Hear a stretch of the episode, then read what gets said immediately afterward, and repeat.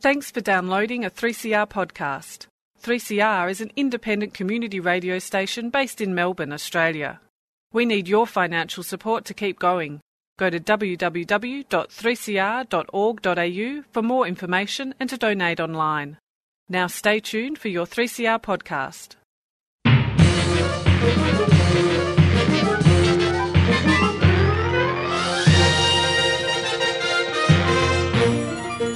Yes, hello, and welcome to another episode of Lost in Science. Thanks for being with us on this next half hour. Get ready for some science, right, Chris? I'm buckling in right now. I am putting on the safety gear.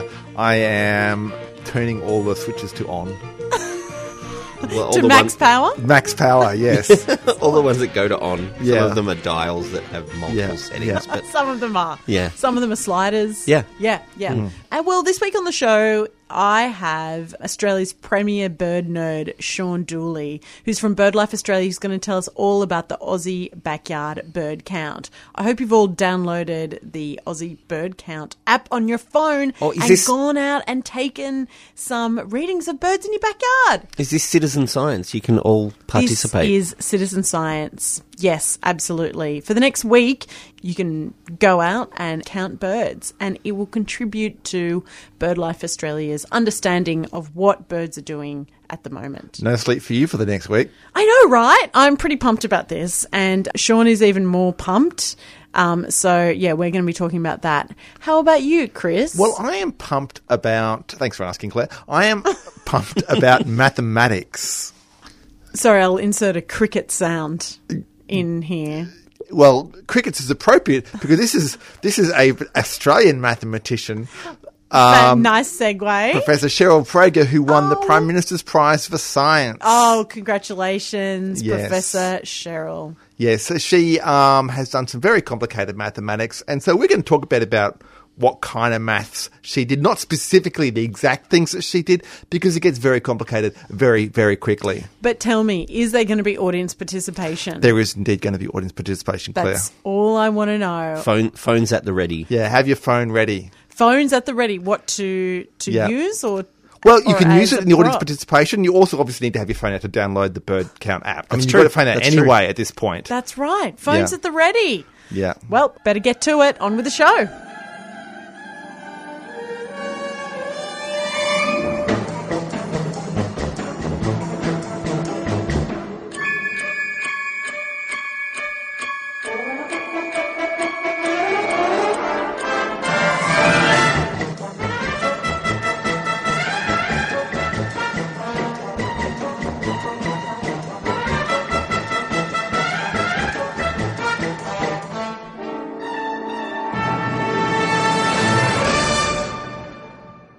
Now, get your binoculars out and your ears at the ready because the Aussie Backyard Bird Count is on again. And we're lucky enough to have Australia's chief bird nerd and editor of the BirdLife magazine, Sean Dooley, here to tell us all about uh, how everyone can get involved finding, listening, and counting our Australian bird life this October. Sean Dooley, welcome to Lost in Science. Oh, thanks very much, Claire. What is the Aussie Bird Count? Yeah, it's a thing that we started at BirdLife Australia in 2014 as a way of getting people that we knew out there were maybe not full-on bird nerds, like uh, bird experts like myself, but Yep. uh, more bird curious, and uh, but didn't really want to admit it.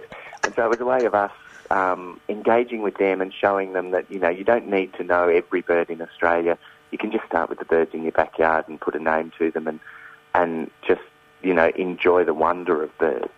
Uh, but also there was a more serious scientific purpose in that we're trying to train the next batch of uh, citizen scientists to help us with collecting data on our bird population. An essential part of the work that BirdLife Australia does is through our monitoring programs, particularly our bird data program, which has been going in various forms for almost 30 years now. And that's gathered crucial information that there's no way the scientists or the government would be able to fund themselves. Crucial information on Australian bird population. One of the big gaps we noticed was most researchers are researching threatened species or researching birds out in, you know, what we might call more pristine environments. there's very little research done or very little funding available on common species unless Mm. they're pest species. And so, and particularly in the areas where we live. And there was a, a big gap in our data, even from BirdLife, in that the even the, the the mad bird watchers would go out and they wouldn't necessarily do bird counts in their own backyards or local parks. They'd go to the best spots. So we wanted to find out what was going on with our most common birds because birds are such crucial indicators of the health of the natural environment. And, you know, we kind of forget that, you know, people say to me, oh, you know, where do you go bird watching, like Kakadu and stuff? And you go, well, yeah, but I'm bird watching every day because birds are the, the most obvious manifestation of nature in our lives. We, they occupy every habitat on the planet, including the habitats we've trashed. And there's no more Yeah. trashed habitats in the middle of our cities. Yeah. There is still bird life.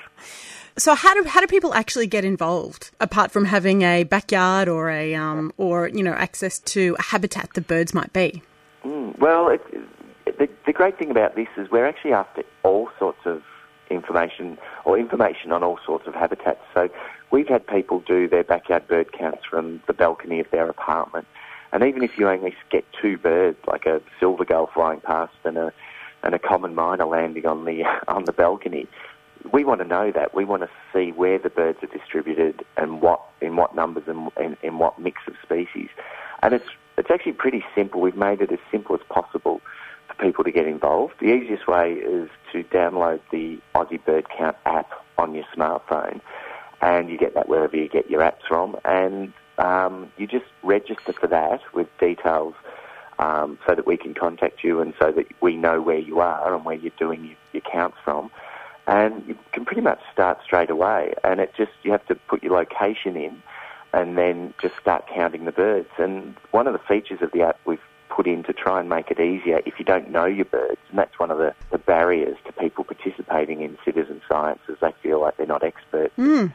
They open a you know, you open an Australian bird field guide and you can be confronted with pictures of 940 different species Yeah. different plumages and male and female Yeah. plumage and breeding and non-breeding and juvenile and it's like, oh man, I'm never going to learn this.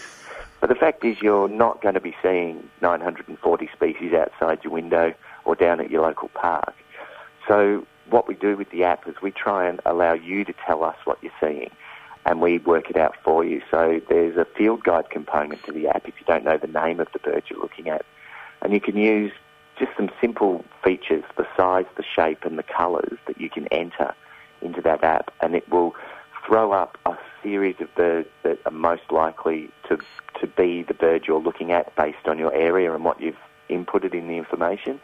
That is so handy. I mean, how many times I've been outside and I've seen a bird, I'm like, okay, I've got to remember it's grey on top and I think Yeah. it might be about 15 centimetres. Oh, and then you forget as soon as you go home. Yeah, yeah, it's good, and because you've got it in your hand while you're out doing your count, you can enter it, and if you haven't got the inputs quite right, you think, no, that's not it, you can enter it again and see. And, you know, hopefully it, it, it's not foolproof, but hopefully it, it really helps as a guide to what you might be seeing if you, if you don't know the name of that bird, and, and you don't need too much detailed knowledge. As long as you can tell a parrot from a pelican, you're probably going to get close to what the bird is on the app. And what are some of the most common birds that people um, will see or hear? Yeah, it's interesting. Every year that we've run this, for the first five years, the top 10 most commonly seen birds, or most commonly counted birds, have been the same every year. So Right. it's fairly consistent in our urban areas, and we, we get a wide range of, of birds being recorded. People, you know, people live right across Australia, so we get people on. Uh, I just noticed today, uh, on the first day of the count, we had someone from Christmas Island send in their count, and their backyard had tropical Wow. seabirds. But the majority of people live in the cities, so we're seeing the majority of the highest numbers of birds are those that are in the cities. And interestingly, they're all pretty much either aggressive or bold birds, or they're general feeders. They're not specialist feeders, or they're very adaptable. Um, and and it's either one or two or three of those characteristics. But particularly to survive in the mean streets, um, the birds kind. I always say birds kind of express the landscape. That they give voice to the landscape, not just providing a soundtrack to our lives, but they sort of almost record the, the songs of the birds are the sort of the, the, the sound etchings of what that landscape is like. And so, interestingly, the, the birds that survive in the cities are the, are the brash, aggressive, highly intelligent ones. Uh, things like rainbow lorikeets, which are a native parrot. They're a nectar-feeding parrot, and people would probably know them. They're so colourful and, and bold and screechy, but they actually pretty gregarious and pretty good at, at holding their own against all the other species, including the notorious common myna or Indian myna, as people know it. Oh, fact, yes, you know, the much yeah. maligned miner. Yeah, and, and, and we're, we're starting to see evidence from these sorts of surveys that um, in certain parts of Melbourne, rainbow lorikeets are actually outmuscling the Indian mynas. So they're by far the most commonly seen bird, but they're often in big flocks. So it makes sense. They're common and in big flocks and easy to identify. Our number two bird has been, uh, for these five years, has been the noisy miner, which is not related to the Indian myna. It's a native honey eater, but it actually looks quite similar to the common myna. It's just a coincidence that they have Yeah. a similar sounding name, but it's spelt differently. It is, yeah. The um, there's some argument whether the name reflects each other, but it's pretty much the the miner is a is a I think a Malaysian name for for those birds because these birds come from India and, and Malaysia. Uh, the minor birds uh, of various species, but the Australian bird is spelt like the, the gold miner. They were because they were seen as noisy and rambunctious and very sociable, and so they got that name uh, probably through through that historic connection, not not anything to do with the Asian species that were later introduced. And for you, as a more advanced bird watcher, I imagine, what species are you most looking forward to counting? Yeah, it's really interesting. I I found you know I haven't been necessarily going to very exotic locations looking for rare birds. Um, when I've been doing it, I've been doing it literally in my own backyard and sort of local parks and things. And I, found that, like, for someone who goes bird watching a lot, to actually sit for 20 minutes and not go chasing the birds and just sit there. And the first time I did this, sitting there in my backyard, I suddenly realised that even though I was interested in birds, I wasn't really attuned to their world, their rhythms. And so for that 20 minutes, you get this rhythm of, of bird movement coming through your yard. Like uh, at my place, I have rainbow lorikeets, magpies, noisy miners, the three most commonly seen birds. But uh, sort of in that 20 minute window, you had the noisy miners come in and everything else scatter. and when they moved on, suddenly the dove came back on the grass and the little brown thornbill popped up from the corner bush that I didn't even know was there because they, they kind of get harassed by the miners and it had just scarpered when they arrived. And, and I found it really kind of um, almost meditative uh, to, to see it. So it was just enjoyable from that aspect. But the really interesting thing is that I went down to a local remnant bush patch near me in, ba- in Bayside, Melbourne, and I found a bird doing a 20 minute count that I'd never seen there. Uh, a woodland bird called a leaden flycatcher, which is a bit of a migrant, so it must have just been moving around looking for territory. And so I wouldn't have actually gone out that day and looked for that bird. I wouldn't have expected it. But doing the count, you just never know what's going to show up. And Sean, once the bird count is over, so it's um it's one week of counting, and um and people can count for is it twenty minutes a day? Uh, 20 minutes per count. Per count, right. We don't mind if you go off and do as many counts as you like. We want as much coverage as we can get. So you can do your backyard, your front yard, your, your local park or school or down the beach, anywhere. We want to get as, as finely detailed a snapshot of, of birds every year as we can possibly get. And how can people care for birds once the bird count is all finished? Yeah, it's, a good question. The, interestingly, we, we know from a lot of the research we've done that a lot, a lot of people, maybe third, uh, the studies say 30 to 50% of Australians actually feed wild birds, usually in their backyard. Now, people that people do that thinking they're helping the birds, but to be honest, Australian birds don't really need us to feed them. Um, it, it's more the benefit is more for the people uh, than it is for the birds. But so the best, so that's um, you know as long as you feed them, you know, healthy food and not junk food, and not and, and, and as long as you clean where you feed them, so that birds that don't normally mingle um, get together and can spread disease. That that's fine. Keep doing that. But but the, if you really want to help the birds, the two most important things you can do in your local area is one, particularly in summer, put water out for the birds. um, especially in heat waves. Birds really appreciate that because once it gets above about 41 degrees, birds really can't handle it and uh, they can't sweat the same way. They don't sweat like mammals, so they have to lose heat in different ways and wetting their feathers and using that evaporation is an incredibly useful um, survival tool for them.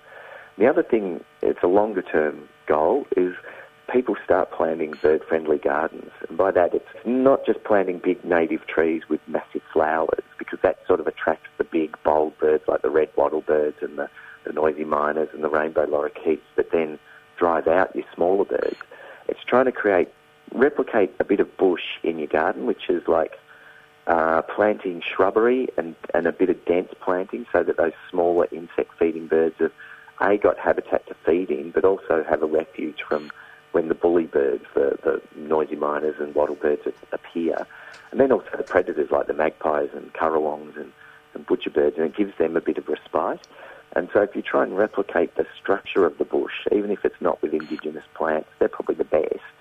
But even if it's not, just having a bit of dense foliage, uh, some shrubs, different levels of um, different layers uh, of plants, uh, it's a really, really useful thing. And if, you know, as, as we build our McMansions and we have these tiny, you know, stamp, postage stamp lawns with maybe a kind of, you know, succulent or two, and that's about it. That's not bird-friendly garden habitat.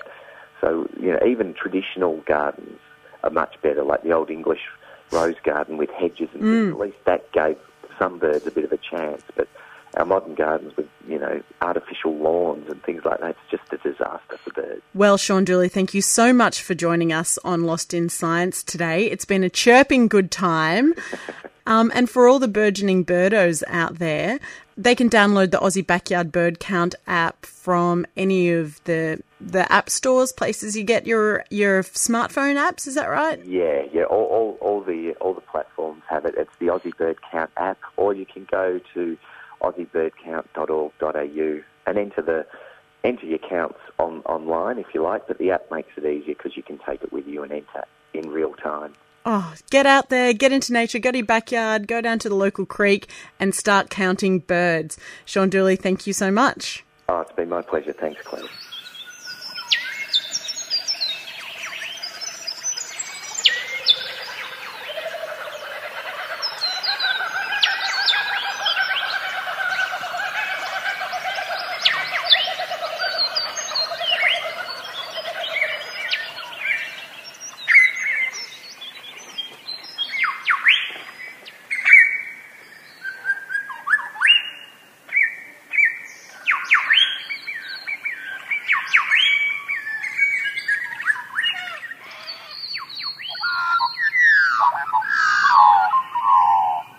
All right. Now, you remember recently on the show, we were talking about the Nobel Prizes for science and the lack of women who were represented in Yes. those prizes. Yeah, we were.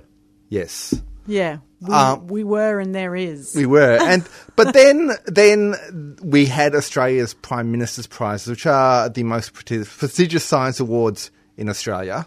They're Apart from the, the Archies. Archies, which are well, they're we decided they're the. Logies of science. I don't know. The Prime Minister's Prize would be the The AFI Awards of Science. I don't know. the Does anyone care about the AFI the Emmys Awards? of science? yeah, maybe or The Arias of Science.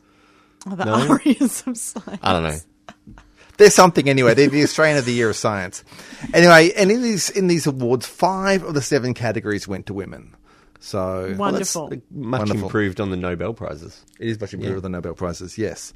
Now, the biggest prize there is obviously the main Prime Minister's Prize for Science, which is worth $250,000. That is not a small amount. No, it's not, it's not a small amount. It's not, as not as big as some of your other worldwide prizes, but Not pretty as good big for as Australia. a Nobel Prize, No, but pretty good for Australia. pretty good for Australia. Uh, it went to Emeritus Professor Cheryl Praeger from the University of Western Australia. And she won it for her fundamental work in group theory and combinatorics, which led me to wonder Hang on, there's a there's a better, more easy way to explain that, isn't there? Are, are you going to get to that? Are you going to get to that? Well, I don't know what you've got in mind. Oh, Claire. I I just thought there was something specifically around geometry or something that she studies. No, Oh, She studies all kinds of things. All right, okay. So I thought we'd have a bit of a talk about what, what, what this is. Okay, great. Well, I don't know. Is it great? I mean, is this a good idea or not? I mean, the short answer is the short answer is yes. I've done it before. I'll The short answer is Macedon. yes, and yeah. The long answer is no. This is not a good idea. So that's not that's not much longer of an answer though. No. Um, what what is group theory for a start though? Well, okay. So group theory is it's about groups. Could have guessed that. bit. Yes, yeah. Groups Now- of what? Numbers. Well, anything really. So do you know what? Okay. Okay, you guys know what a set is. Have you heard of the concept of a set in mathematics? Yeah, I think so. A set is just like a bunch of stuff. Yeah, okay. Yeah. Um, so, uh, group is a type of set, but it has some, what they call an operation, which allows you to combine two members of the group to get a third member. So, like adding two numbers together to get a third number. Okay. That kind of thing. Um, so I actually studied some of this stuff at university, partly because I'm a huge nerd and I took a few pure maths classes. Um, also because uh, groups are very useful in particle physics. Um, there are a lot of symmetries between the various subatomic particles, which can be described by the mathematics of groups. And also, you know, I mean, particle physics is a lot of maths, right?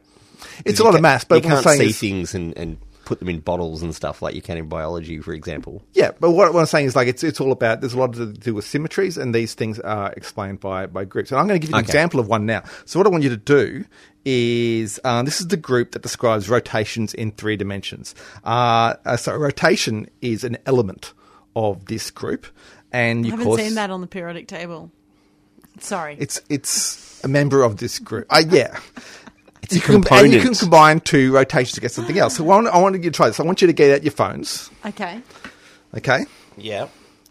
Uh, hold out your phone flat on your hand in front of you, pointing away from you. Yep. Yep. So the top of your phone is pointing away from you. Now, okay, we're going to do two rotations around different axes, right? So first of all, we're going to rotate 90 degree turn to the left. Okay, so you just Oh, turn your flat. phone Okay. Yeah. flat in your hand, 90 degrees, so Okay. right angle to where it was before. Yeah, so still facing up, but the um, the top of the phone is now pointing to your left. Yeah. Now, what we're going to do is we're going to turn around a different axis. So imagine that you are facing a clock, Yeah. right, with its hands Yeah. that go around it. Now, I want you to rotate your phone 90 degrees clockwise in the way the hands turn. Right. So if you've done this the same way I've done it, the way we've all done it, your phone will now be facing to your right. Claire's isn't. And, and, And the top on. is pointing up. Yeah, the Yeah. side edge on. Yep. Yep, you got that? Got it. All right, now we're going to start again. We, well, okay, what we've done though, we've, there we combined two elements of our rotation grip. But we're going to start again. We're going to try something different. We're going to do those same two rotations, but we're going to do them in a different order, right? Right. So start off with your phone out flat in front of you again. Now we're going to turn it first that 90 degrees clockwise in the direction of the hands. Okay, so we're going to rotate it around 90 degrees. So now it is, the face of it is pointing to your right, but the, Yeah. the top of the phone is still pointing out away from you. Okay? Yep. And now we're going to do that rotate, turn it left 90 degrees again. Yep. And so now the face of the phone is pointing away from you. It's Yeah. ended up very different to what it was the first time we did those two rotations. Yeah. Quite different. Yeah, so the order you do rotations matters. Yes. Yeah, and this is one of the interesting things about this particular group. And this shows how group theory can get really, really complicated. You know, you get sort of simple, start off with these simple principles that describe things in the real world, and you get these complicated results that you need a lot of mathematics to explain what's going on there. Now there are all sorts of different kinds of groups there, and this isn't this one is a symmetry group. Um, there are per- Symmetry, that's right. Symmetry. I knew Symmetry. I, yeah, yeah. I Yeah. knew I'd heard a simpler way of describing what she does. Yes. So it's that symmetry of rotating things in Right. in, in three dimensions. There, um, there are permutation groups. So imagine if instead of using a phone, we're using a Rubik's cube, and you could mix up the colors. Um, and there are there are things called simple groups, and these are they're like prime numbers in that they can't be broken down into smaller groups, basically. Right. So Cheryl Praeger, she's done a lot of work on different kinds of groups, but she's also done a lot, specifically done a lot of work on classifying these simple groups, and yes, and, and on symmetries as well. Done a lot of work on the symmetries found in designs of various things, um, and she's also worked on combinatorics. I did mention that as well. Combinatorics is at its simplest, it's about counting things which again sounds really easy until you think about sometimes there are complicated things to count. Like if you ask how many kinds of rotations are there, or how many permutations are there of a Rubik's cube, or how many sort of designs satisfy a certain symmetry that you want to put on there. So the combina- combinatorics gets quite complicated when you try to work out how many of these things there are. So, as with a lot of mathematical stuff, these kind of things are used in computer science, um, computer technology, the internet, which I believe is a thing now. Um, It's probably applicable to even to to things like biology, especially if you look at things like DNA and RNA, which we've talked about before. Is that there's only four Yeah. bases in RNA and there's only four bases in DNA, but the combination of the different ways of putting them together means you get all these different things. Yeah, so or even protein structures. Yeah. Yep, yep, which Yeah. is all about Hugely- physical symmetries, yeah. that sort of thing. Yeah, Yeah, yeah. and of course, like I said, you know, um, fundamental particles of the universe are described by these symmetries. So this stuff is everywhere. It's very, um, it's very powerful stuff. So yeah, this um, this kind of math is very important. And Cheryl Praeger's contribution to it has been quite substantial. So yeah, definitely well worth honouring by Australia.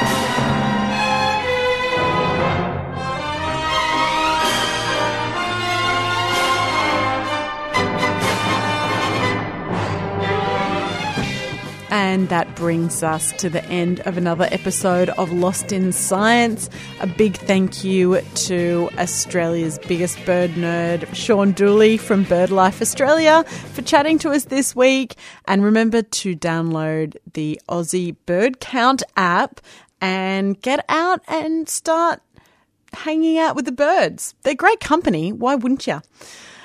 Lost in Science is recorded in the studios of 3CR in Melbourne and broadcast around Australia on the Community Radio Network with the kind support of the Community Broadcasting Foundation.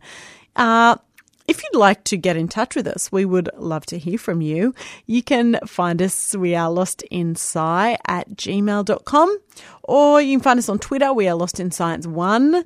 Uh, on Facebook, we are Lost in Science on 3CR. Or if you haven't yet subscribed to our podcast, if you never want to miss an episode, you can find us wherever you get your podcasts from. Failing that, you can tune in wherever you are at the same time next week when Stu, Chris, and Claire get lost in science.